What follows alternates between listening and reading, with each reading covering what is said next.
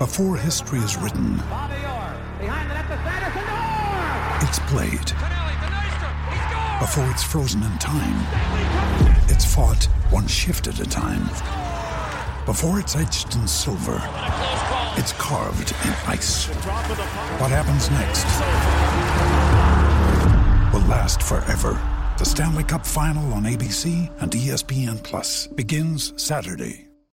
When you need mealtime inspiration, it's worth shopping Kroger, where you'll find over 30,000 mouthwatering choices that excite your inner foodie. And no matter what tasty choice you make, you'll enjoy our everyday low prices, plus extra ways to save, like digital coupons worth over $600 each week. You can also save up to $1 off per gallon at the pump with fuel points. More savings and more inspiring flavors make shopping Kroger worth it every time. Kroger, fresh for everyone. Fuel restrictions apply. Before this episode of the Final Word podcast, a quick thank you to the Final Word sponsor, Brick Lane Brewing. Do me a favor. Before this episode begins, before the fabulous Final Word theme, thanks to Urthboy, head to Sidewinder Life on Instagram. That's Sidewinder Life. It's the latest from Brick Lane Brewing. Sidewinder Hazy Pale Ale, super tasty, and Brick Lane's first low alcohol beer. Get this the IWSR. What is the IWSR, you ask? Well, I didn't know either, so I Googled them. They provide stats for the drinks market, they're the beverage industry scorekeeper. Anyway, their research found that 65% of Australians, 65% of legal drinking age Australians are looking for a low or no alcohol option in 2021. Find it at Dan Murphy's in Australia. Tell them the final word sent you. The folks at Dan Murphy's won't really know what that means, unless, of course, they listen to this podcast, but Brick Lane will, and that's all that matters. Also, keep your eyes open for new Brick Lane Final Word artwork. The team at Brick Lane has taken the classic Final Word image and given it a Brick Lane makeover. You're going to love it. Remember, you can find everything Final Word related at finalwordcricket.com. Brick Lane Brewing, based and brewed in Melbourne, Australia. Great city, great beer. Thank you, Brick Lane Brewing, for being part of the final word, and thank you for listening. That's enough from me. Now, Adam Collins, Jeff Lemon, and the final word. I had to go about it, write it out, and find it myself. And there's some stories I can tell you. This is the final word. Story time with Jeff Lemon and Adam Collins. It's not happening during a test match, so that means we can do the full scope of the show. We can get back to some uh, numbers we may not have got right in previous weeks. We can look at new numbers as well. We will use those numbers as a vehicle to drive you through the motorways of cricket history. I haven't thought this metaphor through, but something like that. Maybe off the motorways, maybe into the, the byways, the, the back lanes, the meandering little country roads with a stone wall along one side. And when someone else drives along coming the other way, one of you has to reverse for six miles because there's nowhere to pull over. That's where we're going to go today uh, on Story Time because that's what we do. Hello, Adam.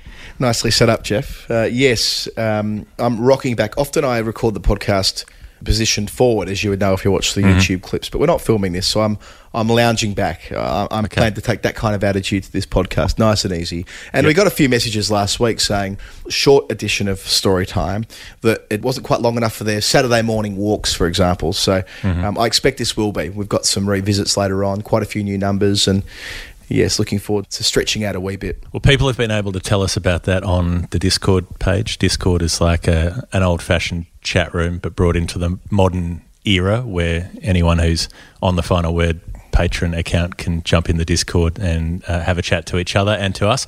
It's it's been really nice. Uh, we drop in there and people are talking away amongst themselves. It's like when, when you have a party and you're, you're a little bit anxious about whether your friends from different friendship groups will get along, and then you find out that they do, and you go, "Oh, this is good. I can now pop down uh, to to the shops and get something without worrying about it." It's the perfect comparison. I felt that way a little bit. I'm like, when we started the Discord, as keen as I was for it, I'm like, maybe we will have to not moderate the conversation, but kind of engage with every topic. But we don't because everyone's quite happy and content over there. About 150 people, and we're yeah, as I said, I think on the weekly show, it's an egalitarian structure. We are but two members, uh, nothing special about apart from formally being the moderators, which we're. I don't expect we'll ever need to use those moderating powers because mm-hmm. people are fairly civilised on there. People just crack on and, and talk about the game and various other bits and pieces, organising meetups and talking about, you know, when we go to the Olympics in 2028 and uh, what else, uh, talking about television shows and music they're engaging with and, and all the rest. So happy just to be part of that conversation and and uh, and contributing when we can. The only moderating I've done is setting up different conversational threads for people, different channels, uh, topic channels when they ask for them, because being something of a control freak, I, I decided we should reserve that power for ourselves so we didn't end up with like 900 channels um, in a very short space of time. So basically, people just say, Can you make a channel where we can talk about Bannerman? And I say, Yes, I can. And they say, Can you make a channel where we can talk about whose birthday it is so they can get a message from Sachin? And I say, Yes, I can. Um, that's, that's how it works. It's a very permissive structure. Yet another reason why I uh, should not and will not have children because I'd be like, Yeah, whatevs, do what you want. Yeah, And sure. and, and yet another reason why you should join Patreon as well, which is kind of what this is all about with Nerd Pledge. But Mm. that's the ticket to the Discord page. Once you, well, Discord channel rather. Once you're a patron, you get the link or you, you get added to your patron page the ability to join Discord, and, and away we go. Yeah, and maybe maybe you get a, a, slab of Brick Lane as well into the bargain. Who knows? The the rewards Mm. are endless. They're not endless. There's like a limited. There's like probably three things, but they're good things. Uh, the vaccine game is this happening? Uh, your Yep. Yep, it, it, it's gathering pace. I was at Felix's book launch last night over at Rough Trade East in, in Brick Lane or on Brick Lane, uh, and there were a number of Oval Dream Brick boys Lane. there, including the Brick Lane. Absolutely, Brick Lane Brewing. I nearly called them the Brick Lane Brewing Corporation, not the Brick Lane Brewing Corp- Brick Lane Brewing Community. This is the, the the Brick Lane in London, though, not not Yep. uh, not the Brick Lane they're referring to in Melbourne. not anyway, the one in Dandenong. No, that's right. So, no, but I think there's a consensus we've arrived at that it will be the 17th of September. It will be somewhere in the southeast of London. After we finish recording today, I'm going to make a couple of phone calls and try and sort out where we're doing it, and then we'll crack on. How we uh, reduce this to 22 players, so 11 for the Dream Boys and 11 for us, that I haven't quite worked out yet. But talking to someone last night, we, well, we can supply scorers and umpires and cocktail mm-hmm. makers and mm-hmm. the live stream. We, we've talked through a little bit. That shouldn't be too difficult to achieve. So we might have commentators and camera operators, and there'll be loads of roles on the day. And then we'll have a couple of beers afterwards, and it'll be lovely. Have you considered doing a sort of South Africa style three three way cricket, three team cricket? Can you make well, that happen? I- I suppose we could. The only challenge there might be that on a Friday afternoon in, in mid to late September, we won't quite be blessed with the light that we might have been in June, Mm-hmm. July. So if we start at half four, we'll probably only have enough time for a T20. Um, Bring a pink ball down. You're the Yeah. pioneer of this. Bring a pink yeah, ball we, down. we, we would need You know, floodlights. Pop the floods to- on. Yeah, the floodlights if they. Ex- I doubt floodlights exist at the types of grounds we're talking about in our conversations, but you know, it, it's all part of it. We'll see where we land. But yes, uh, pencil into your diary. Uh, we've got to find a process though, Jeff. The, the one issue we might have, and that'll come down to um, a bit of captain's call stuff. We're going to have to work out who is playing. Uh, I had Mm-hmm. uh, a lovely young man called Tom come up to me last night and insisted he would play as a member of the AstraZeneca quota. I'm like, that's Mm-hmm. fine, you can play. The issue being, I've said yes to everybody who wants to play so far, Yep. and that is more than eleven people. I assure Yep. you. So we have Yep. some we have some uh, so, some stuff to work through. Maybe we'll ballot it or something like that. But everybody will be welcome. Thus, for the first time, you uh, understand the pain of a cricket selector. You've you've got more than eleven good candidates, and you've got to like maybe maybe certain people can be the same player for the purposes of the exercise. Like three different people can share one player's name, and like one of them can bat for that player, and one of them can bowl for that player. That sort of thing. That's You what know, they should have done. Yeah, that's what they should have done with Clem Hill. That would have given him Hmm. incentive enough to not to not throw select the McAlister out the window. yeah, or attempt to. Yeah. I mean, look, as whomst amongst us has not wanted to throw as chairman of selectors out a window at at one point in our lives. So everybody will be there. Will Winnie be there? Will she be able to meet her adoring fans? Not only will she be there, she will be there in a walking capacity. I know I flagged this a Oh, couple hello. of weeks ago, but it has happened, and it's kind of related, I suppose, to the game where we've been. Well, she must be an English baby because Australians don't walk, mate. yes, Australians don't fucking walk. Umpire's got a job to do. Yeah. Uh, yeah Winnie walked, and, and not only did she walk, she she made a, a real statement. She decided to walk for the first time, her first unassisted step, as I think they call it in the jargon, at Phil's wedding the other day uh, that we were doing our thing from. Between the formalities and the reception, we were having a couple of beers, and it was Felix who inspired it as well. She, there's, I put up some photos on Instagram and, and Facebook before, but you can very clearly see her left foot in one frame uh, and then in the next, and she's taken the one step. And Felix's reaction is, is priceless, with mouth agape and couldn't believe what he was seeing. And yeah, it was it was very special actually. So yeah, she can now lift herself up on her own without any assistance, a bit like a clean and jerk movement for a weightlifter. Like she starts bent over, and you don't know whether she's going to quite get the bar above her head, but now she mm-hmm. can consistently do that.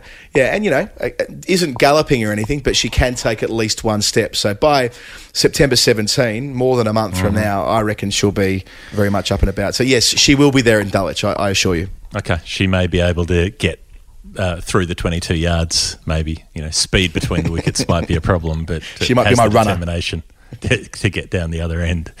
Um, all right, let's All get right. into the thing that we do. Let's start off with a game that we like to call Nerd Pledge. Nerd Pledge. Uh, it's the reverse quiz. It's a game that we play with people on our Patreon page. This miraculous setup where we make a show twice a week, and they're the reason we're able to make it. They make it possible by sending us contributions, and the contributions are financial in nature, and they're an amount of currency that helps fund the show. But they're not a normal amount of currency. They're an amount with a very specific numerical value, a numerical value that to the person who sends it means something about cricket. But we have to work out what that meaning is. E.g., the first of them, Jeremy Bourke, first cab off the rank, always a keen pledger, Jay Bourke, with the number $5.88. 588 means something about cricket. And there's always a clue uh, when Jay Bourke is involved as well. Uh, it reads as follows this time This player may have just appeared in your lifetimes, gentlemen. And while he had a test career, it's more appropriate to say that he only had about 160th of a test career, thanks to those being captained by his opposition namesake, not showing much mercy. So uh, Jeremy has, has sent through cryptic clues before. This is broadly in that theme. Thus, uh, it's one for you to take, Jeff, because I would have had no idea. Okay, so a player who played against a team whose captain had the same name. I didn't don't know if this was first name or last name or some mix of the two. And who ended up having one sixtieth of a Test career. So, uh, and the fact that he said may have just appeared in our lifetimes, I'm taking that to mean that Jeremy's guessing sort of 80s. This is this is probably a maybe the first half of the 80s. It could even be the, the very late 70s if Jeremy were overestimating our, our ages. Somewhere in there, there's a player who came up against a captain with the same name. So I was trying to work this out in terms of Australian players um, and who who was captain in the era. Deryck Murray captained the West Indies for one test, and Murray Bennett played for Australia, but they didn't play against each other. Bob Willis and Bob Massie never played against each other. John Wright captained New Zealand, but he never played against Kevin Wright of Australia or John Maguire of Australia. Incidentally, Adam, you, you might be interested in this.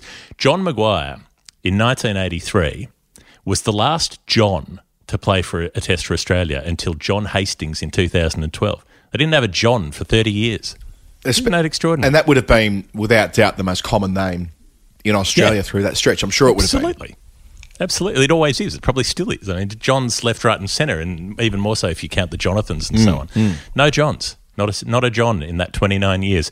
Geoff Howarth, captain New Zealand, but never played Geoff Dymock, who uh, played for Australia. Geoff Dymock, Geoff Lawson, Jeff Marshall had decent careers. They're the G Jeffs. If we go to the J Jeffs, Jeff Crowe, New Zealand captain, never played Jeff Moss, who only played one test. And I thought maybe Jeff Moss might be my guy because 160th of a career means it's probably only one test that this player played.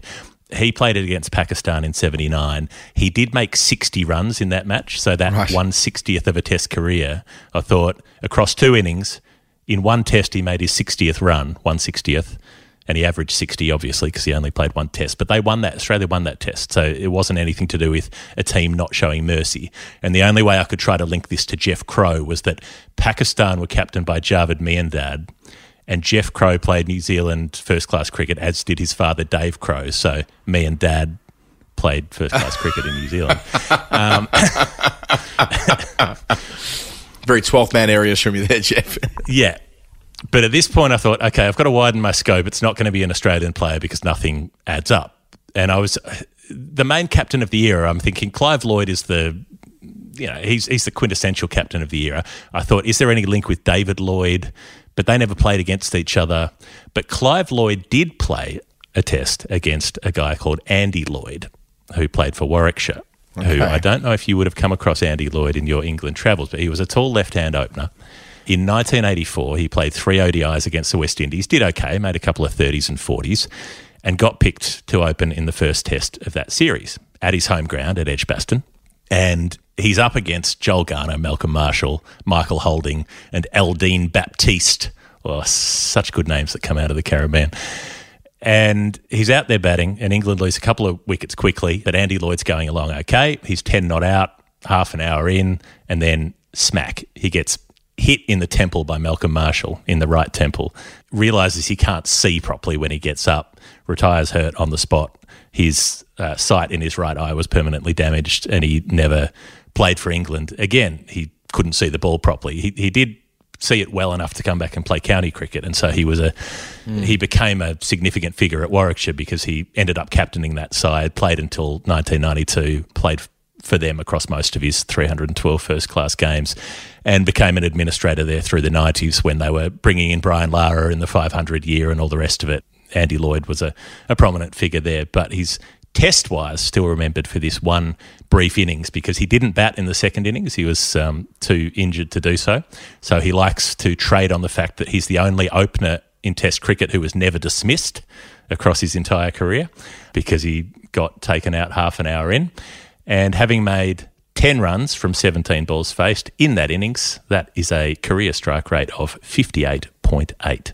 588 was the number from Jeremy Bourke. Your number is Andy Lloyd. Outstanding. Well done. I should say, well done, Jeremy Bourke, for um, linking nicely through to another podcast uh, that's been made at the moment by Brian Murgatroyd, friend and uh, I was going to say colleague of ours, but he's usually been on the media manager side in the time that you and I have been working in the show. I suppose he's been a, a broadcaster at different points in that stretch as well, but most of the time, Murga's um, acts as either the Australian or more recently the English uh, team media manager. Uh, of course, he had that job at the ICC as well um, some years ago. He's released a podcast called One Test Wonders. One Test Wonders. That's it. One Test Wonders, where he's going to talk to every England player who's alive who played one Test match. And as we know from our Storytime program, there are a lot of those. There are lots. Um, so, so there, if there's not already, there will be an Andy Yeah. Lloyd episode at some stage. And I mean, Murgus, all I would like Brian and Murgatroyd to do beyond that is try to talk to the dead ones as well. If you can summon them, you know, there would be some interesting tales to be told, I imagine. So that's the 588 for Jeremy Bourke. I'm very confident with that. And I've never been confident that I've solved a Jay Bourke one first go, um, but I'm pr- feeling pretty, pretty pleased with that one. Yeah, I think that's a miracle. I actually, I thought when I saw that clue, and when we first started going through it together yesterday, I thought there's no way we're getting this right. This is going to the audience, and they will have a crack, and mm-hmm. maybe we get it on week two or week three, and Jeremy will send something even more obscure next time, and, and so the pattern will continue. But the fact that you've gotten there so so ruthlessly is a lovely mm. way for us to start the show. May we continue the way we started. Mm. Uh, may the road rise to meet you, as they say in Ireland. The only thing I don't know is exactly what 160th of a test career refers to, because is it about batting for half an hour or what's what's 60 times half an hour? That's 30 hours. Is 30 hours a test career? Is 60 Right. tests a test career? I, yeah, I'm, I'm not quite sure. Is it, did he only play 160th of the test match? Is that like how many hours? are in it? Yeah, Like okay, 40 so half an hour. No, a test match is 30 hours, isn't it? No, hang on, that can't be right. A No, test it's match. more like 40. No, six Well, times five. Six times five is 30. Uh, yeah, so a test match Okay. is is 30 hours. If so not 30 counting the breaks, and if there's no extra time, it would be yeah one sixtieth of a 160th of the test match. There you go. Okay, There it is. All We worked it We've out. Solved it all. Absolutely beautiful. I love it when things come together like this. Our second number of the day comes in from Vijay. It is two oh seven in euros. Ooh la la. 207 euro cents. And so, as you can tell in Nerdpledge, this could mean 20.7, it could mean 2.07, it could mean 207 million. It's 207, and the clue from Vijay says the game was not about winning or losing anymore, but was a story of courage over skill. What have you got, Adam? Okay, Vijay. Well, first of all, I went through all the 207s in, in Test cricket, and invariably they've been in a winning side, which stands to reason. If you make a double ton, mm-hmm. more often than not, your, your team's won. So Nasser's 207 at Edgbaston in 1997, which we talked to him about in great depth last year. Uh, Ponting's 207 against Pakistan at Sydney in early 05, which of course was Watto's debut. Even Mike Gatting uh, at Chennai in 1985 on that tour, England won that test match by, by nine wickets. I went back and had a look at Keith Stackpole's 207 that we've discussed before on the show to start the 1970 71 Ashes when he should have been run out for 20 or something like that. And there was a photograph on, on the, in the paper the next day, but he, he got away with it. It was a heavy scoring draw. Uh, Marvan Atapattu made 207 against Pakistan at Kandy in 2000 in a rain destroyed draw. It was the only innings of the match. I kind of thought maybe I could stretch it to that, but it doesn't quite tick the box. But what we're really looking for is a fourth innings, aren't we? It would stand to reason. Courage over skill. We're looking for something that's happened deep Yeah. into a test match. So, Someone who's being beaten up by fast bowlers is what I was thinking with this. yeah, me, me too, me too. So, Hanuma Vihari obviously tore his hamstring at Sydney this year. And I thought, mm-hmm. look, let's, let's start there. Let's see what we can find out about that innings. And he was out there for, unfortunately, 237 minutes. But I thought, hang mm-hmm. on, when did he tear his hamstring? He tore his hamstring Yeah. after facing, it depends how you read the commentary, but in about his, mm-hmm. It, it's very difficult to interpret when exactly it happened from what I looked at. But Yep. I think it's within the realms of possibility that he tore his hamstring half an hour into his innings. Hard to measure without having access to a full replay, but you know that's a bit of a stretch. But that could be it. Alternatively, because of course Vihari batted for you know uh, uh, all those hours to, to save that Test match alongside Ravichandran Ashwin, but that wouldn't have been possible uh, if not for the work of Cheteshwar Pujara earlier on that day and eh, on day four as well, then into day five. I, I went through it and lamentably he only faced 205 balls at Sydney, Okay. not 207. However, he also faced two wides Uh, in the innings, which takes him to ah. handily 207 times Pujara uh, readied himself to face up against the Australian bowlers in that fourth innings. So, yes, it's a bit spurious a link, but I think we've had clues a little bit like this from Vijay before, mm-hmm. where it's required a bit of a bit of a pivot. And yeah, mm-hmm. 205 legal deliveries plus the two wides that would have been rebowled equals Right. 207. What do you reckon? I like it. I like it. I like the creativity because he did. I've always thought that's an anomaly with the wides where a no ball will be counted as a ball faced, even though it's not counted as a ball bowled. So you have this this thing where it doesn't stack up. You know, where where a bowler they've got to bowl that delivery twice. So so over twenty one point four or whatever happens twice in a row, and it's counted in the deliveries faced by the batter. But a wide is not counted in the deliveries faced by a batter, even though they could have theoretically scored off the wide. Uh, I no, I think it's fine because if you think about it, a no ball by definition is still a ball you can score off. A wide by definition is a ball that you shouldn't. I mean, you know, the whole idea of a wide is that it's out of reach of the Yeah. batter. So thus. Yeah. I think that it's perfectly reasonable for the wides not to count, but the no balls to count. I suppose where that might fall down with no balls is where it's a head high full toss, and thus Yeah. You'd be at risk if you tried to play it. But more often than not, when you're thinking about no balls, you- you're thinking about the front foot historically, anyway. When this would have been drafted, so Mm. Yeah. I, I get But the inherent bowl- logic to it. If you bowl one that slips out of the hand that goes two metres over the batter's head on the full, that's a no ball, not a wide. That's a no ball they can't reach. Yeah, so it, it, well, it depends, doesn't it? So yeah, there's a bit of grey area here. Mm-hmm. They are that is a tough one. Basically, it's a no ball when it doesn't hit the cut strip, not a wide.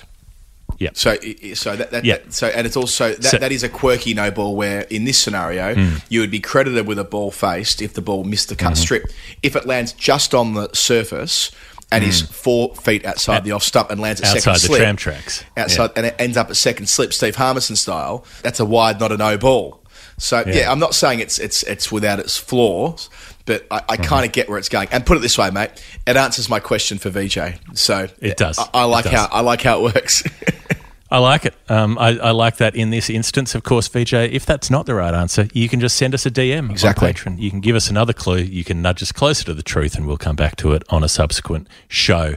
Our next number comes up from an old friend of the show, Yes. Angadh Oberoi, who's uh, who did some fine work with us on White Line Wireless back in the day. He um, certainly did. I. I have I have great memories of commentating with Angadh through the 2016 World T20. He was a, a very dependable um, White Line Wireless colleague in your front room there, Jeff, when you were in India, Mm-hmm. and I was pretty much camping in your house for three weeks. Weird as it is to say, that they're some of the finest memories I have of working in broadcasting. It was a pretty entertaining time. And uh, Angadh's also joined your club pretty recently. He had a baby boy a few months ago. So he's. Uh, He's, he's loving that part of life at the moment and uh, listening into the show and has sent in this nerd pledge, which is five dollars and thirty cents. Five thirty. Now, Angadh was one of the organisers behind the Swami Army, so he's you know mad about Indian cricket, but loves Australian cricket as well.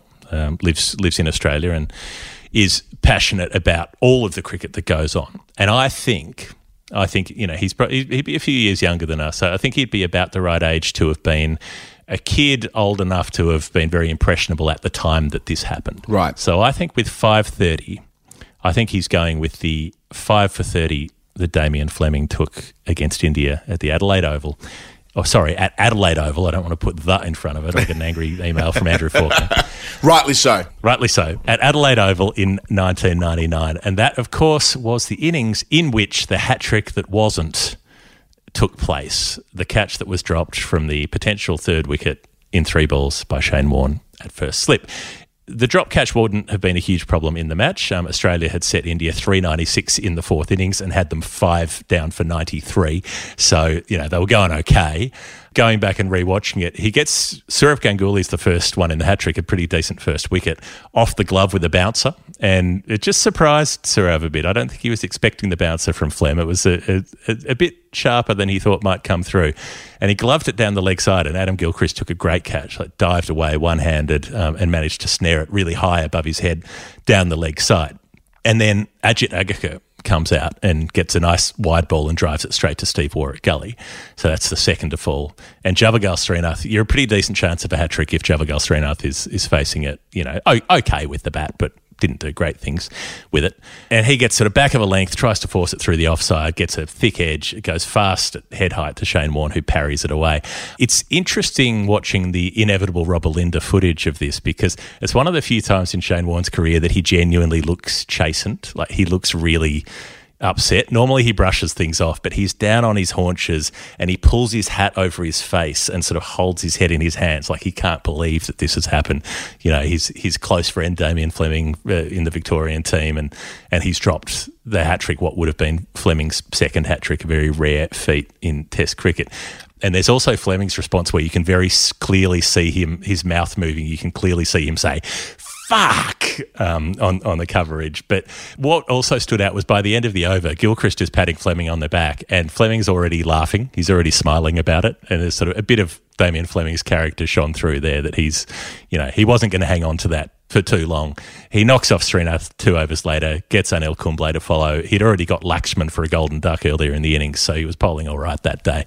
And uh, a good haul finishes up with five for 30. We spent sort of like a, quite a bit of our interview with Flem for the uh, Final Frontier podcast, talking about the, the 99 2000 series against India, going through that hat trick that wasn't in, in some detail. And everything you said there tallies with him. From Warren actually feeling kind of quite a lot about it. Because remember, at the time, there was this run of Victorians taking hat tricks. There was Merv, then there was Flem, then there was Warney, and then there Warne, was nearly yeah. Flem again, and that kind of broke that run. But yeah, the fact that Warne and Fleming had played together in both the, the test in, in Pakistan and the Hmm. test in, in Melbourne. I remember um, Fleming was standing at mid off when Warne was bowling his hat trick delivery. I went up to him, and I, I don't remember what the piece of advice was. It was probably something along the lines of bowl your stock delivery, which is what people always say about hat trick balls. But instead, Warne bowled a top spinner and, and caught the, uh, the uh, the shoulder of the bat, and, and David Boon did the rest. But yeah, that, there is that scene, and Flem. It was his golden summer, wasn't it? He talked hmm. about his goal at the start of the summer, which he said to the team was to sing the song six times. Uh, and, mm-hmm. and they did sing the song six times, beating Pakistan 3 0, then doing likewise to India.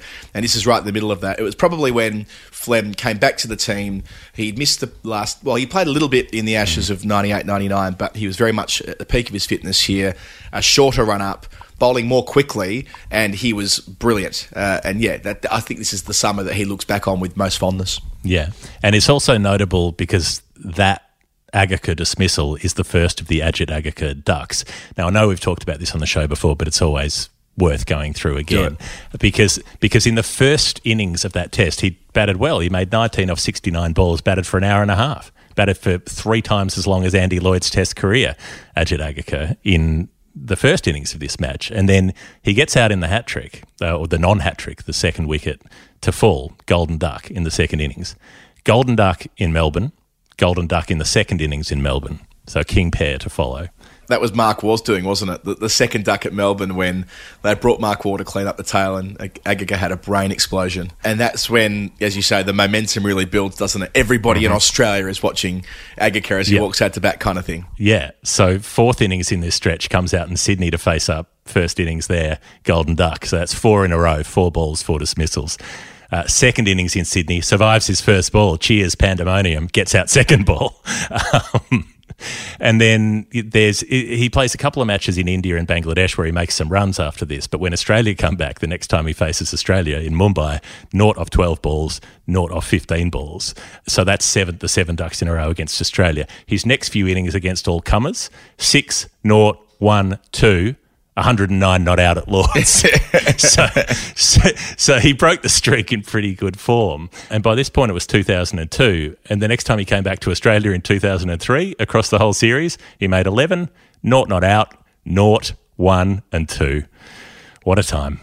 Fantastic. I didn't realise that after the seven ducks, he had four more scores in single digits, another duck, and then made the 109 Mm-hmm. not out. I didn't realise it was it was such a breaking down of the damn wall kind of thing. But yeah, I mean, as they say, you know, he has got his name on the honours board at Lords and does have the, the quickest half century, or did have the the quickest half century for. India in one day cricket, Still is. 21 baller. So Yep. Yes, well, there it is. Ajit Agarkar, 5 for 30. Angadh Oberoi. Let us know whether we've got that right.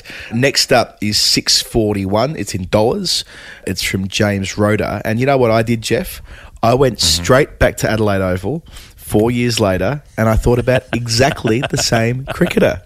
How's that? I I was so hoping this would happen. So as I've said before in the final word, we don't we don't we don't cook the books, right? We don't that we do the numbers in the order they come in. So if there's a nice convenient pairing, I don't put them together. It's just it's the way they come out of the out of the list. It's the way it's come out of the womb. The final word womb Mm-hmm. is that we've had 530, which is the phlegm, which leads into Agarkar, into 641 four years later. What a test match. And I just thought it was worth sort of initially pacing through a bit more of this backstory. So, Mm-hmm. Mumbai test match that you referred to before, where he made those two painful ducks to finish the streak.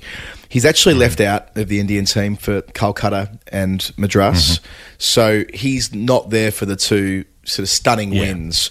So he's part of the 2001 triumph, but, but peripherally. That might be why when I texted him a number of times last year to appear on Final Frontier, and he never replied to any of them. Thanks for that, buddy. But um, yeah, I think by then, from an Australian perspective, we thought, you know, this guy's a bit of a joker, right? And, and not because of his bowling, but because of his, his batting. You know, it became a, a punchline. And Yeah. I, I, and you feel you think back on it now, you got to feel for the guy because as soon as he Yeah. arrives on the scene, because he can bat, notwithstanding all these ducks, he comes in as a guy who genuinely can bat from first class cricket. There are all these comparisons to Kapil Dev. He's made that, you know, that 21 ball 50. You know, th- there are these expectations on his shoulders which he can never quite meet. Mm. Until that famous day in Adelaide in, in 2003, 2004. So, until that point, He'd never taken more than six wickets in a test match. He'd been going around for four years. And they were the six he took at the MCG in that 1999 test match. Four in the first innings, two in the second, I think it was. He took four in the first test at Brisbane. Uh, so he had a bit of wind in the sails to start the 03 04 series in a rain affected draw. He arrived at Adelaide basically with the new ball. So he was first change at Brisbane, but for Adelaide, he was made sort of the attack leader. And he's in his 18th test match, but he's averaging 46 and he's up against you know that Australian team in a test where they made 550 bloody six in the first innings, Ponting adding 242 of those. I mean, sure, India fight back amazingly well, make 523 themselves. The, the Rahul Dravid 233 that we've talked about length, and there with Laxman mm. again with his 148. But nevertheless, Australia are ahead in the Test match. You know, we've all seen this one before, haven't we? You know, they come out in the Yeah. second innings, they make 250 or something like that in you know no time at all. They declare with enough time to bowl them out on the final day. That's just kind of what Australia did for year mm. after year under the captaincy of, of Steve Waugh. Yeah. Or, or at worst, they might have run out of time to beat India, but they were going to comfortably draw the test match. That's it. That's it. Australian teams did not collapse at home. They certainly didn't collapse on a road at Adelaide. But it's this great bit of commentary. I went back and watched the highlights of this, where Shane Warne is saying on television as the players walk out and Agarkar takes the ball, as I say, average of 46 at this stage.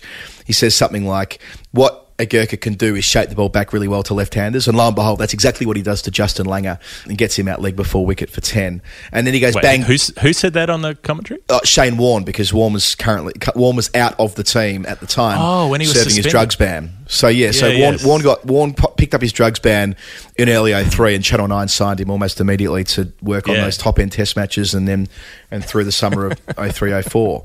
So then yeah, but he goes bang bang. So Ricky Ponting, the captain, 242 in the first innings, zero in the second, taken brilliantly in the gully by Akash Chopra, who, who's been an occasional colleague of ours on radio the last few years. He, he didn't play loads of Test cricket, but uh, he was influential here, catching uh, Ponting in the gully. Then Sachin gets involved and takes a couple of wickets and rips out Australia's middle order of of, uh, of Damien Martyn and Steve Waugh. And late in the Happy day, birthday. Happy birthday indeed. And just as the sort of shadows lengthen at Adelaide Oval, they bring Agarkar back into the attack and he bowls this extraordinary spell. The first of four wickets was Andy Bichel, a leg cutter to die for, hitting the leg stump, and a piece of Bill Lawry gold as well. He's like, woohoo! There she goes! It's all happening! You know, Bill just loses his mind uh, when, when Bichel's dismissed in this way. Simon Katich is probably the more important of those wickets. He's caught down at long leg uh, and and they're eight down, and then he finishes it off for Agarkar by Jason Gillespie caught behind, steering one uh, into the gloves of the wicketkeeper, and then McGillah trying to put him on the moon and get losing his off stump. Uh, all told, Australia out for 196 late on day four. Agarkar six for 41 from 16.2 overs. India set a chase of 230 on the final day, uh, and they do it six wickets down proudly with Rahul Dravid adding an unbeaten 72. And who's there at the end? It's Ajit Agarkar not out appropriately on 0 mm-hmm.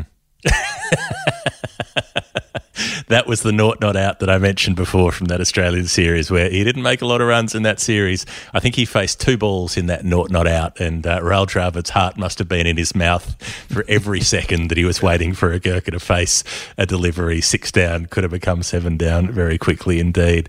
Uh, what a time, what a test match, and what a beautiful uh, link that Angadh at Oberoi's 5.30 has come in just before James Roder's 6 for 41. Uh, and they have been the story of AA, Ajit Agarkar. What a tale it has been. Clayton Lewis is our next cab off the rank. $3.87 is his number. And I, I've gone for something from memory, Adam. So I'm mm-hmm. not, it's one of these things where I'm not, I'm 99.9% sure this is right, but I didn't want to try to work it out in case I was wrong. So I was like, look, I'm just going to trust my recollection here because I think that 38.7 was Michael Klinger's first class batting average in November 2015. Now, why is this important? You may ask. Why is that significant? Oh, I remember. Don't on- worry. Oh yeah, I'll bet you, you would remember if anyone. At this point of time, there'd been an exodus from the Australian Test team. Chris Rogers, Michael Clarke, great game of cricket. Shane Robert Watson, all chucked it in in England.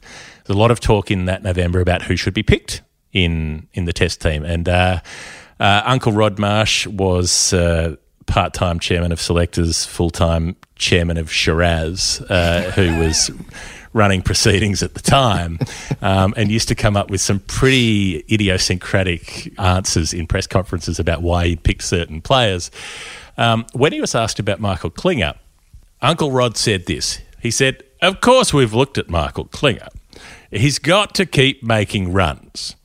Now, I'll point out that at this stage, in the previous two and a half years, across all formats, Michael Klinger had made 25 centuries, 38 50s, among his 8,302 runs in professional cricket in the space of two and a half years. Uh, he's got to keep making runs, said Uncle Rod. How? Where? Like, he's played all of the matches he's eligible to play in Australia and in England. He would have to be parachuting into park cricket games and just taking them over. um, Uncle Rod's other comment was about Joe Burns and Usman Khawaja, who were also in contention for spots at the top of the order. And Rod said, have you looked at Michael Klinger's batting average in first class cricket?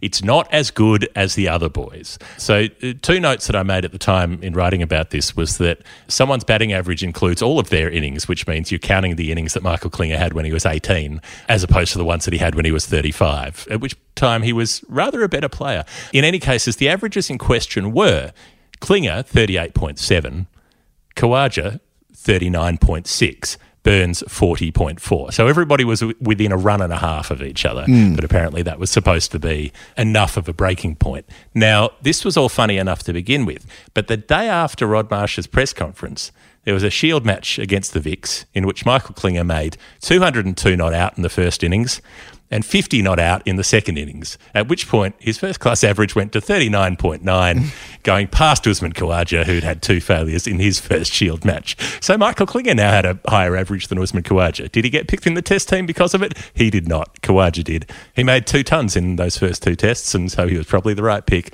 But then he did his hamstring at the WACA in the second test. They needed a replacement. There was a spot in the 11. So who got the call? Shaun Marsh. of course he did. Shaun Marsh. 387 Michael Klinger for Clayton Lewis. Very nice. The law firm delivers again. I think that with that, some of them, it, it, it was amongst the most painful answers that he gave mm-hmm. Marsh towards the end of his tenure. Another being that Jackson Bird wasn't picked for the Hobart Test because he didn't make enough runs at number 11 compared to, I think it was Joe Mennie he was being compared. Well, it Yeah, doesn't really Joe matter who, who he was being compared to. It was the fact that he couldn't sort of see past that. And yeah, this was the, the classic kind of. I think this was when just as data was taking over in terms of like how squads were being picked compared to gut feel, um, and you know the idea that Michael Klinger's innings. He was even younger than that. I'm pretty sure he made his first class debut at 16 back in 1998, 99. I want to say um, that that was still being held as a marker in the summer of 1516 was utterly absurd. But such is the the era that it was uh, that they didn't see fit to give him an opportunity. I'm glad that he did get one at T20 level eventually. It would have been a travesty if Klinger never played uh, international cricket at all. But uh, you're right. That that was the moment to give him an opportunity. And the fact that I mean you could you, and the thing I think we said at the time it wasn't that Khawaja or Burns were the wrong players to pick. It was just that you get a bit of a, you know, when you go beh- beh- under the hood at the decision making process, you see how flawed it is. And that left Klinger um, having to sort of shrug his shoulders at that suggestion that, well, if your first class average isn't higher than the other two guys, you're out of the team. You know, the classic case of picking teams based on spreadsheets rather than sort of having any nous about it and Yeah. any other input. It was never the reason why the decision was made. It was always that there was some post hoc rationale given to, like, we're going to pick this player because we want to pick this player, and then we'll make Yeah. up something afterwards, whatever whatever fits, you know, whatever sounds plausible. Um, and that that was that has been the issue with Australian selection justifications for a long time. All right, good stuff, Jeff. 387 Clayton Lewis. So good, uh, Jeff, that I have pulled it out of the hat. Uh, we have our winner uh, of the Brick Lane Brewing Community slab of beer, which Clayton can give to whoever he sees fit. The law firm can send it to a client, uh, you know, send it to a client list, uh, or you know, enjoy some some Friday work drinks um, with with the partners, the the the, the, the juniors, uh, whatever. I don't know what, what happened to the law firm. I've never been. If I've ever talked to a lawyer, I run away from them. Um, yes, Clayton, you can you, you can give someone a slab. You can give yourself a slab. You can give someone else a slab. Uh, today. Today I'm, I'm I'm I'm reading a page about the Brick Lane draft because you know it's straightforward, straight to the point. The draft. Here's what they have to say. They say that the aroma reminds you of everything to love about honest beer. Light esters shine from our hard-working yeast, some clean, grainy maltiness, and body from the use of all real Victorian malt and no sugar. Yeah, that's. I imagine, just imagine you or me just pointing to ourselves and saying, "All Victorian malt, baby, no sugar." Well, this is this is Uh, part yeah. of it, isn't it? The, the fact that they do where they can uh, overwhelmingly uh, use uh, Australian materials and uh, work with a lot of Victorian suppliers. Great for jobs locally. They're very environmentally aware in terms of their, their their processes internally. I just think that uh, all of this contributes to why they're such a, a good partner for us, Jeff, and why I love having them part of our little final word world. If you want to associate yourself with Brick Lane. Uh, follow them on social media. Uh, maybe uh, if you're down at the bottle shop buying yourself a beer and you're not as fortunate as Clayton Lewis to have won the slab this week, maybe pick up yourself a six pack and, and pour yourself a glass and send a photo to them on social media and, and let them know that we sent you. That would be nice. And we can share the love around because there's plenty of that between us and Brick Lane at the moment. Indeed. And uh, if you want to win a slab, sign up with a Nerd Pledge. Uh, you can help us make the show and you can get yourself a case that you could send to someone in Australia or keep for yourself. Patreon.com slash the final word. All right, our final new number this week is from Steve Dodd. Uh, he sent through 441. That's sent through in pounds. Speaking of Joe Burns, uh, he, he is cap 441 for Australia in Test cricket. Oh. He, he had that cap before that summer, though, didn't he? He won his cap in Yeah. uh, the Melbourne Test of batted at 2014, batting at six, and then He played two tests at six in Yeah. Melbourne and Sydney against India and made a 50, I think. And um, yeah, then, then came up to open in November. didn't 15. yeah didn't make the Ashes squad, did he? So he played the two tests to win 14-15, but they went with a, a slightly more experienced squad to the Caribbean and then to England, and then of course he was back in fashion when they uh, got beaten comprehensively. Well, they didn't get beaten comprehensively in England; they, they were too old, but it felt like they were beaten comprehensively just due to the savagery of the losses at Edgbaston and, and Nottingham, and, and so they moved back to Burns. But Well, two, um, two, three, not two all. Two three was it? Was it three two? Oh yeah, of course they they um they they were. That's right. You're right. They did lose three three two. They lost to Cardiff, didn't they? Um, right. So so not Joe Burns. It's it's a score that's never been made in first class cricket. Four forty. Surprisingly, yeah. Four forty three was though. It's an innings that I've, I didn't really know about by a batsman I'd never really heard of. A guy by the name of. Bhausaheb Nimbalkar in 1948 at Pune.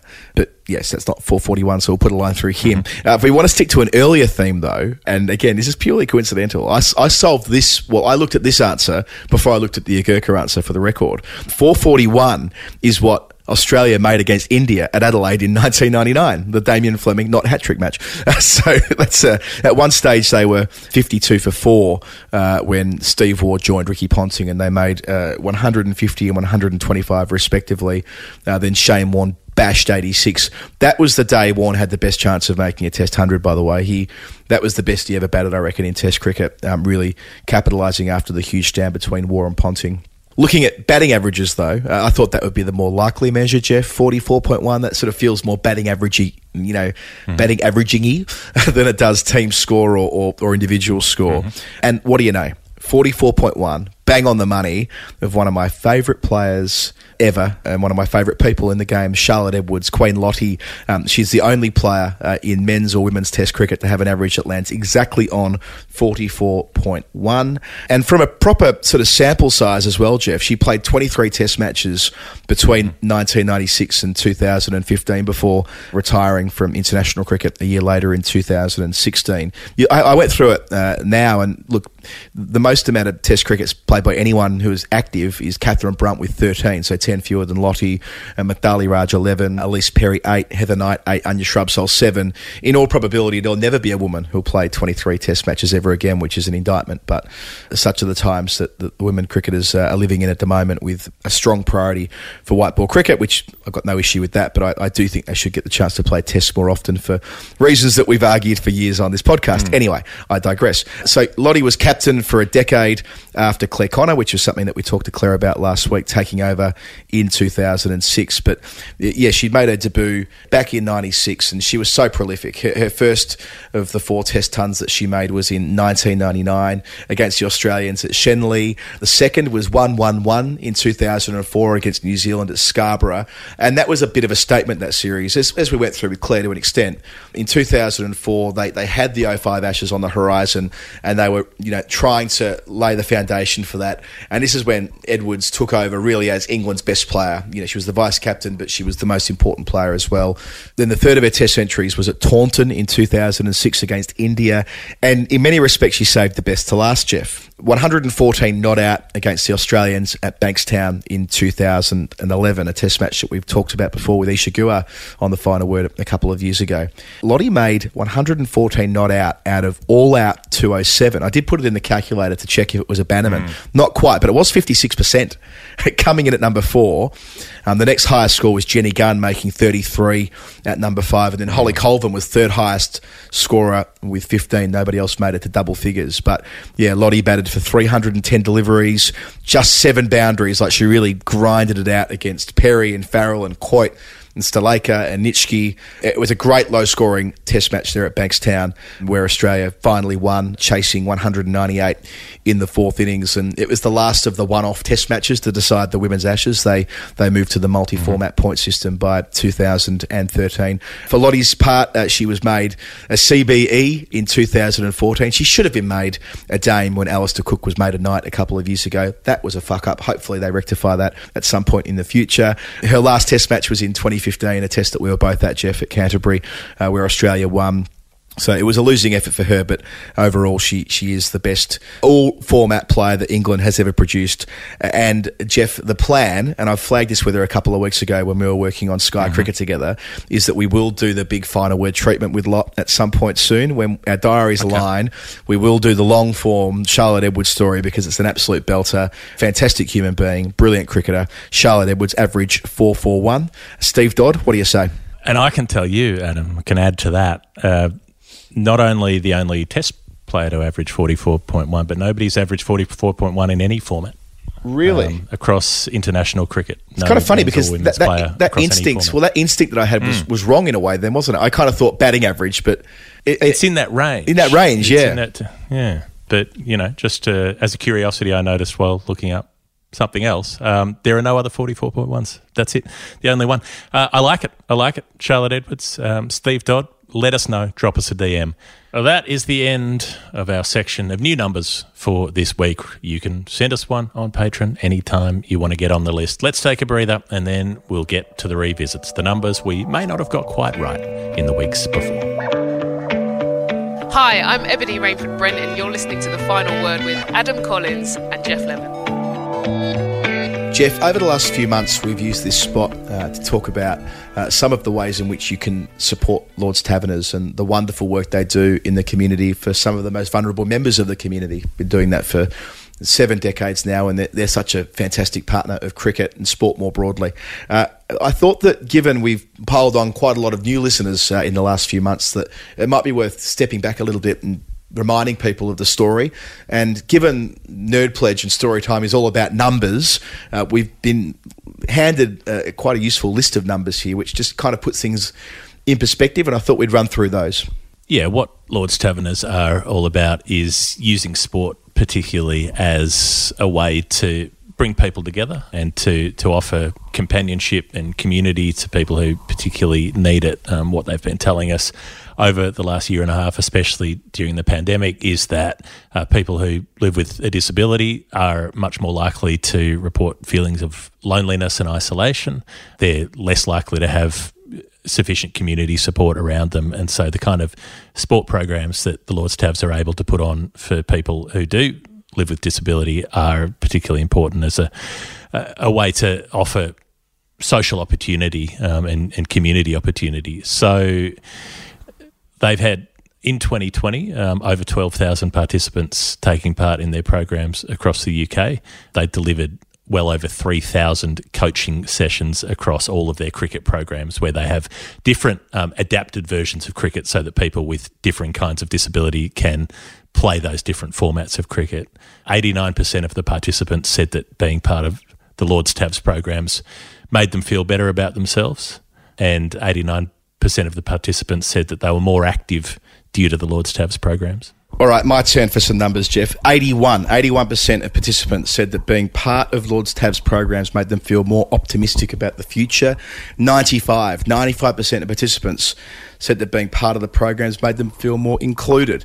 And 90% uh, said they were able to make new friends because of the programs that Lord's Tabs have been putting on. So that's the kind of uh, effect that Lord's Taverners have been able to have. If you would like to help them continue to do the work that they do, you can head to lordstaverners.org, check out the programs that they put on, see how you might like to contribute, whether that's by donation or by getting involved. Uh, there are plenty of good things that they do, events they put on, and outdoor activities that uh, that people are able to get involved with as a way of trying to raise funds uh, or being part of things. Yeah, they actually had a lunch this week at the Oval, which Daniel Norcross went along uh, to. I think it was a Surrey Lord's Tabs function. But yeah, that, that's quite exciting too that we've reached the stage of the pandemic where we can start having big Lord's Tabs functions again. So uh, that might be up your alley, or maybe something like what Declan Lawler did, an outside challenge. There's a number of ways to do it. If you just want to make a monthly contribution, that's easy as well. It's all there on the website at lordstaverners.org. I'm Glenn Maxwell. Make sure you listen to my favourite podcast, The Final Word. This is the final word with Jeff Lemon and Adam Collins, the part of the show where we look at previous numbers, the revisits, the confirmations. First up is Rory Dennis, who was on the show recently with $9 even, 900. Yeah, so yeah, you're right. It was not long ago where we said instead of nine zero zero, we went to number nine, so Cap nine, Tom Kendall, which was quite fun. Rory said in reply, "Unfortunately, you two went for the wrong player. Uh, correct match, but wrong player. Love your work as always." Mm, okay, so Rory, this means it was from the first Test match from in 1877, the match that was Yes. posthumously declared to be the first match of Test cricket, in that 11 players from England took on 11 players from Australia. So I was looking for nines related to that match. Tom Armitage and Tom Emmett each made a score of nine for England in that match. Dave Gregory, who was captaining Australia, and Tom Garrett each conceded nine runs in the fourth innings, and John Hodges bowled nine overs in the first innings, one for 27. But I don't think it's any of those. I think where it ended up was with Bransby Cooper. Bransby Cooper made 3 and 15 in the match, meaning he made 18 in the test match and averaged 9 in test cricket, 9.00, because he was out both times. He and Ned Gregory were the two across both teams who played that first test match and never played another test. They were one test wonders in the very first test match of all. They both played for Australia. All of the England players played at least two. Bransby Beauchamp Cooper. Beauchamp, what a name. It means beautiful champ in Australian, um, which is which is a nice thing to be able to call somebody. Bransby, you'll never guess, was a posh lad. Uh, Adam, you'll be surprised about that. Was an Englishman originally. His father was with the East India Company. He played county cricket for Kent and Middlesex. And then he moved to Australia in 1869. So by 1877, he was ready to play Test cricket for Australia. He was the quintessential amateur gentleman of his day. You know, gave the ball a whack, did a bit of wicket keeping, played 50 first class matches and made one century and averaged 20.5 uh, and still called himself a batsman. Uh, I suppose that was probably a decent average at the time, 20.5. Became fairly prominent in Victorian state cricket when he got to Melbourne. So he made that test team. And as it happens, day one of the first test match was his birthday. On his birthday! Um, so he becomes the answer to trivia questions as well because he was born in India. So he is technically the first Indian born Test cricketer, Bransby Cooper, in Test match number one. Very good. Nice to get a lovely additional part to the answer from last week. So thank you, Rory, for that opportunity. Uh, second up, Glenn Finkeld came back to us on 302. Where we started was Wilfred Rhodes' batting average, 30.2, but not quite. Yeah, or 30.19, maybe it was thereabouts. Glenn said, I didn't give this pledge too much thought. I instead went with possibly the first game I can remember attending. Let's just say that the stars of this match were a bloke who may or may not have started off as a leg spinner and another guy who added his own chapter to the Arthurian legend. I think he's hinting at, at, at SPD Smith here, not quite the same Steve Smith. Uh, so. S- SB Smith, maybe? yeah. Stephen Barry Smith? Yeah, so where- the other Steve Smith. Well, I know I know Glenn's age roughly. He's you know forty something, owing to the fact that I remember him playing in the North Dandenong ones as a kid, uh, and obviously he's a nut, cricket nut. So he would have been going to the cricket ground, you know, when he's pretty young, very very young. So, 83, first game of cricket for him. That feels about right, and that's where we're going to take it to the Benson and Hedges Cup at the MCG in 1983, where Australia made, wait for it, 302. Huge score in 1983. Mm-hmm. Huge score. David Hookes made 40. Graeme Wood made 91, but the star of the show was Stephen Barry Smith, who made 117 mm. from 130 balls. And if you thought that was fast, New Zealand got bowled out for 153 but there was a dramatic flourish at the end, coming at number eight. A man hit six sixes and finished with 52 runs from 25 balls, and he was out, caught by Steve Smith, and that was Lance Cairns, King Arthur. You know, see what I'm saying here? The Arthurian legend at the end, King Arthur, Lance. So, uh, yes, I mean, obviously, the sad postscript to this is that since we recorded this clue the first time around, uh, that Lance Cairns' son, Chris Cairns, is in critical condition currently in the ICU in Canberra Hospital after a catastrophic heart attack. So, all our well wishes from the cricket community more generally to Chris Cairns, who was uh, such an influential player as we were both growing up, Jeff. destructive in, in that same kind of way, um, the way that Lance Cairns set the template for, and they were both um, pretty useful at whacking them over the fence. So all of our best wishes um, to everybody involved there. So that will be the 302. Glenn Finkeld's $3.02 will be the 302 that Australia made with Steve Smith, with Lance Cairns, the Arthurian legend. It all comes together. Thanks, Glenn. He promises that his next number is going to be way more complex. Uh, okay, well, thanks for warning us. Uh, we've got a revisit too from Darcy Matthews, who had the 180 that we were looking at, the $1.80 that we thought was an innings of 180 at some point.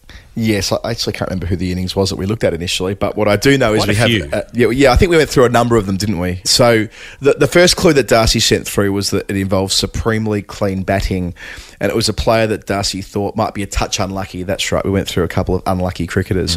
He goes on to say, in retrospect, that was a stupid clue, as the player in question later got incredibly lucky in the greatest game of all.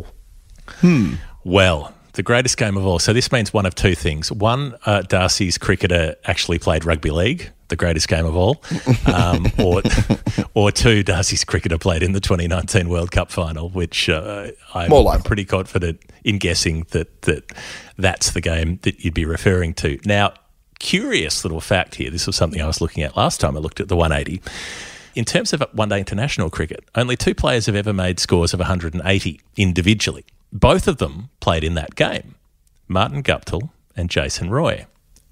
Both made 180 at different times in one day cricket. Yep. Jason Roy is the only one who got lucky in that match, so uh, we're going to be leading towards him. He made that 180 at the MCG in that quite uh, notable series in January 2018 when England came over and their one day team arrived, you know, after the Ashes and absolutely smashed up Australia, beat them 4 1. And it started in that first game when Australia were, had set 300 plus and Jason Roy made 180 and chased it down in an absolute stroll. So he's the one who got a bit lucky during the 2019 World Cup final. Martin Guptill didn't. He got his 180 against South Africa in Hamilton and hit 11 sixes, but he is the pin-up for unluckiness in the 2019 World Cup final. He's the player who burns New Zealand's review when he tries to get his LBW overturned and, and it doesn't work, and later Ross Taylor gets given out when he shouldn't have been out and can't overturn it.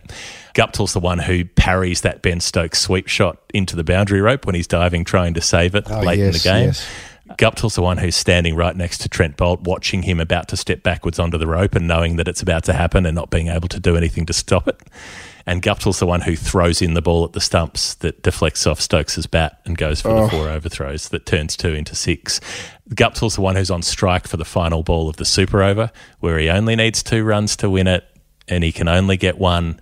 And Archer bowls it right at his heel. And I haven't seen anyone really pick up on this, but basically, if Guptill hadn't shuffled a little bit to the leg side, that would have been a wide.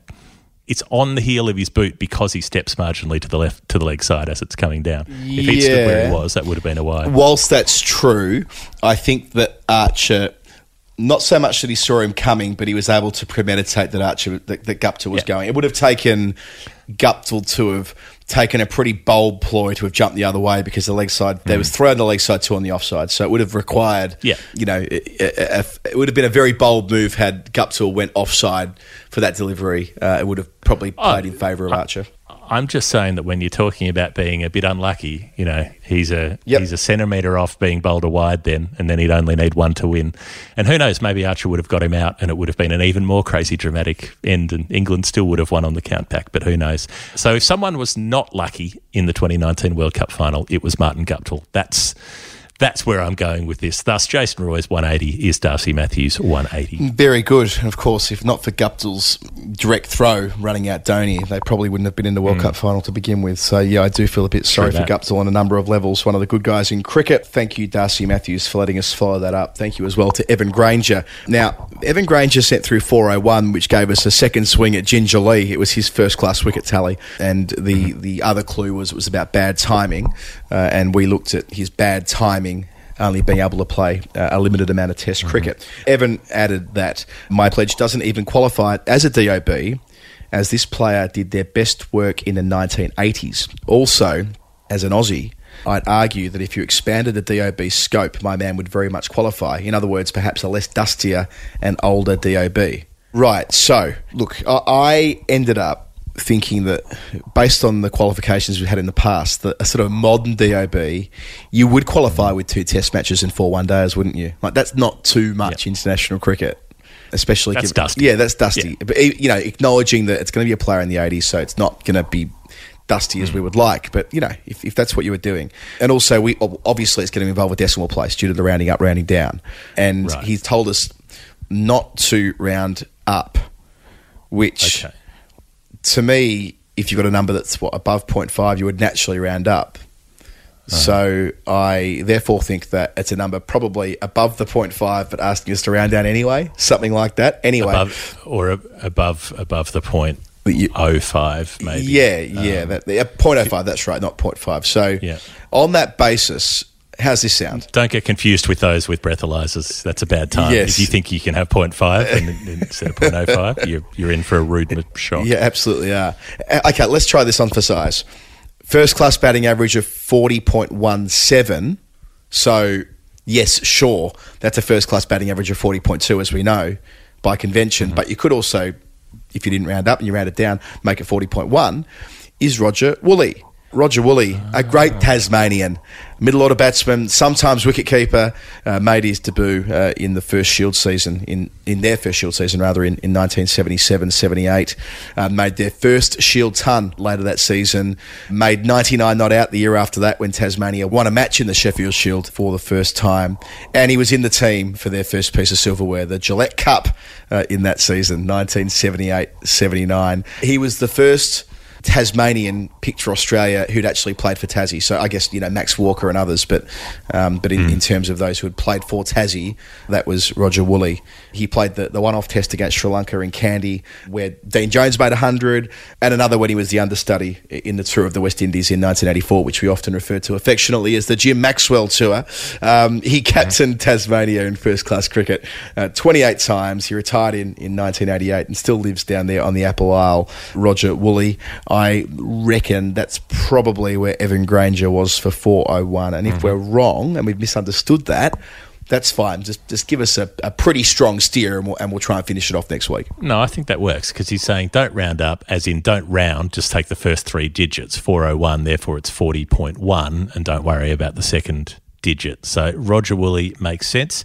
Dusty enough, uh, you know, modern DOB, if you will, and moved to Tasmania like uh, Tom Kendall, who we spoke about last week, who played in the first Test match, took seven for in the, the fourth innings, and then said, "Bugger it, I'm going to chuck it in and be a typesetter for the Mercury in Hobart." So, some good work done by Tassie. Our final revisit: eight dollars and eighty cents from Michael Edelstein. I was looking at Sir Garfield Sobers' uh, 8 for 80 in the match in a test in 1965. Michael said, All I'll say is there's a link to this number from my last pledge.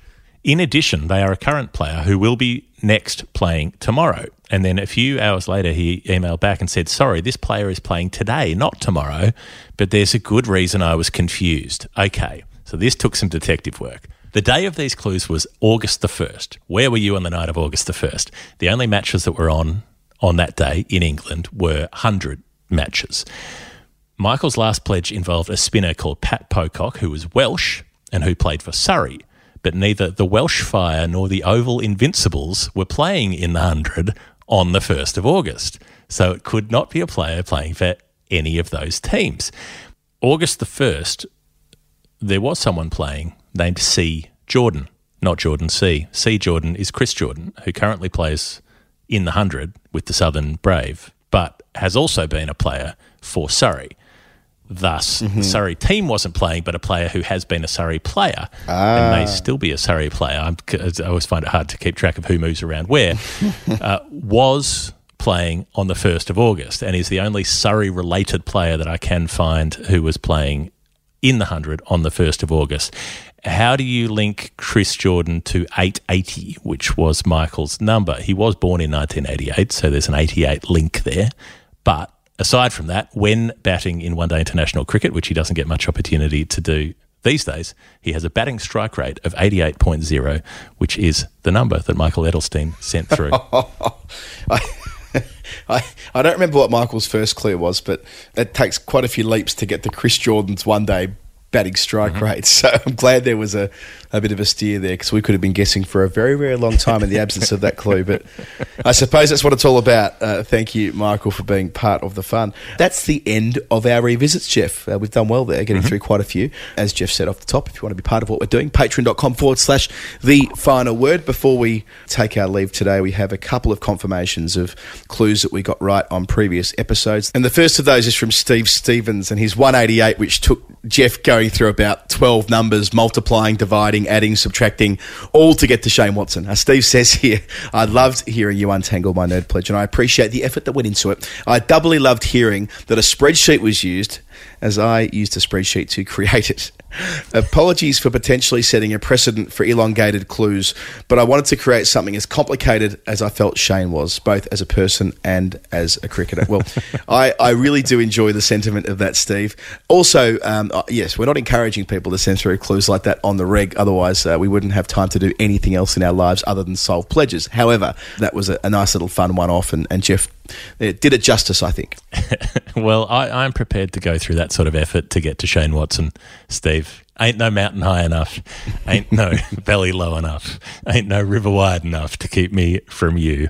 SRW. Uh, we also got Danish Babar's number right, the 130 that ended up being the score that Ireland made during their first test in Malahide. Uh, Danish says, yes, the 130 was that first Irish men's test innings. I made the journey to Malahide to watch the match, and what a fantastic decision that was. Hopefully, it won't be long before we can return to the Emerald Isle for another test match. Adam will be on the bus with you first aboard if that takes place, Dinesh. Too right. The next time that Ireland play a test match at home, uh, I will do everything in my power to be there for all five days. Indeed, a couple of days before as well to get the full sort of build up and, and all the rest. Hopefully, hopefully that's possible. And a couple next- of days after to recover. Maybe a couple of days after to recover. That's exactly right. No, I look. I, I think that's possible next summer. I think that there's certainly momentum for Ireland to play a Test match at home again next summer when everything calms down a little bit. So maybe we can make a final word trip of it, and we'll get some people to come along and Please. do a show out there, Oh. and it'd be, it'd be a bit of fun, I reckon. if we could, yeah, we can we can get the Commonwealth Games in in Birmingham, maybe a, a cheeky one day series in the Netherlands, you know, between Amsterdam and Rotterdam, and then pop over to Ireland for a test match. Here we go. Now we're talking. We're, we're gonna we're gonna have ourselves a good couple of weeks. Hell yeah, looking forward to it. That's it, isn't it, Geoff? That's the show for today. That's it. We uh, we have done our dash on story time. Thanks once again, everybody, for listening in and the huge community effort that it is to actually make this show. There wouldn't be a show without people thinking about it, thinking about great stories, sending us numbers, sending us clues, answering our correspondence, helping steer us in the right direction, um, and above all, putting the fuel in the car that helps us make this show and, and put the time into it that we need to put into it. It's so much fun. We love doing it. Uh, we love chatting with people about it on the Discord and all the rest. So, yeah, if you haven't been involved, come on down, get involved. It's a hell of a lot of fun. Uh, thanks to Dave Collins, who edits this show. It's on the Bad Producer Podcast Network. Uh, thanks to Brick Lane for sponsoring the final word, as well as the Lord's Taverners. Uh, you can find information about both of them in the show notes, uh, as well as anything else you need to know. We will be back mid-week. Uh, Wednesday next week with the Final Word Weekly show. And in between now and then, we'll have the daily shows from the India England Test match uh, and hoping the rain stays away. Geoff Lemon and Adam Collins. We'll see you next time. Have a nice weekend.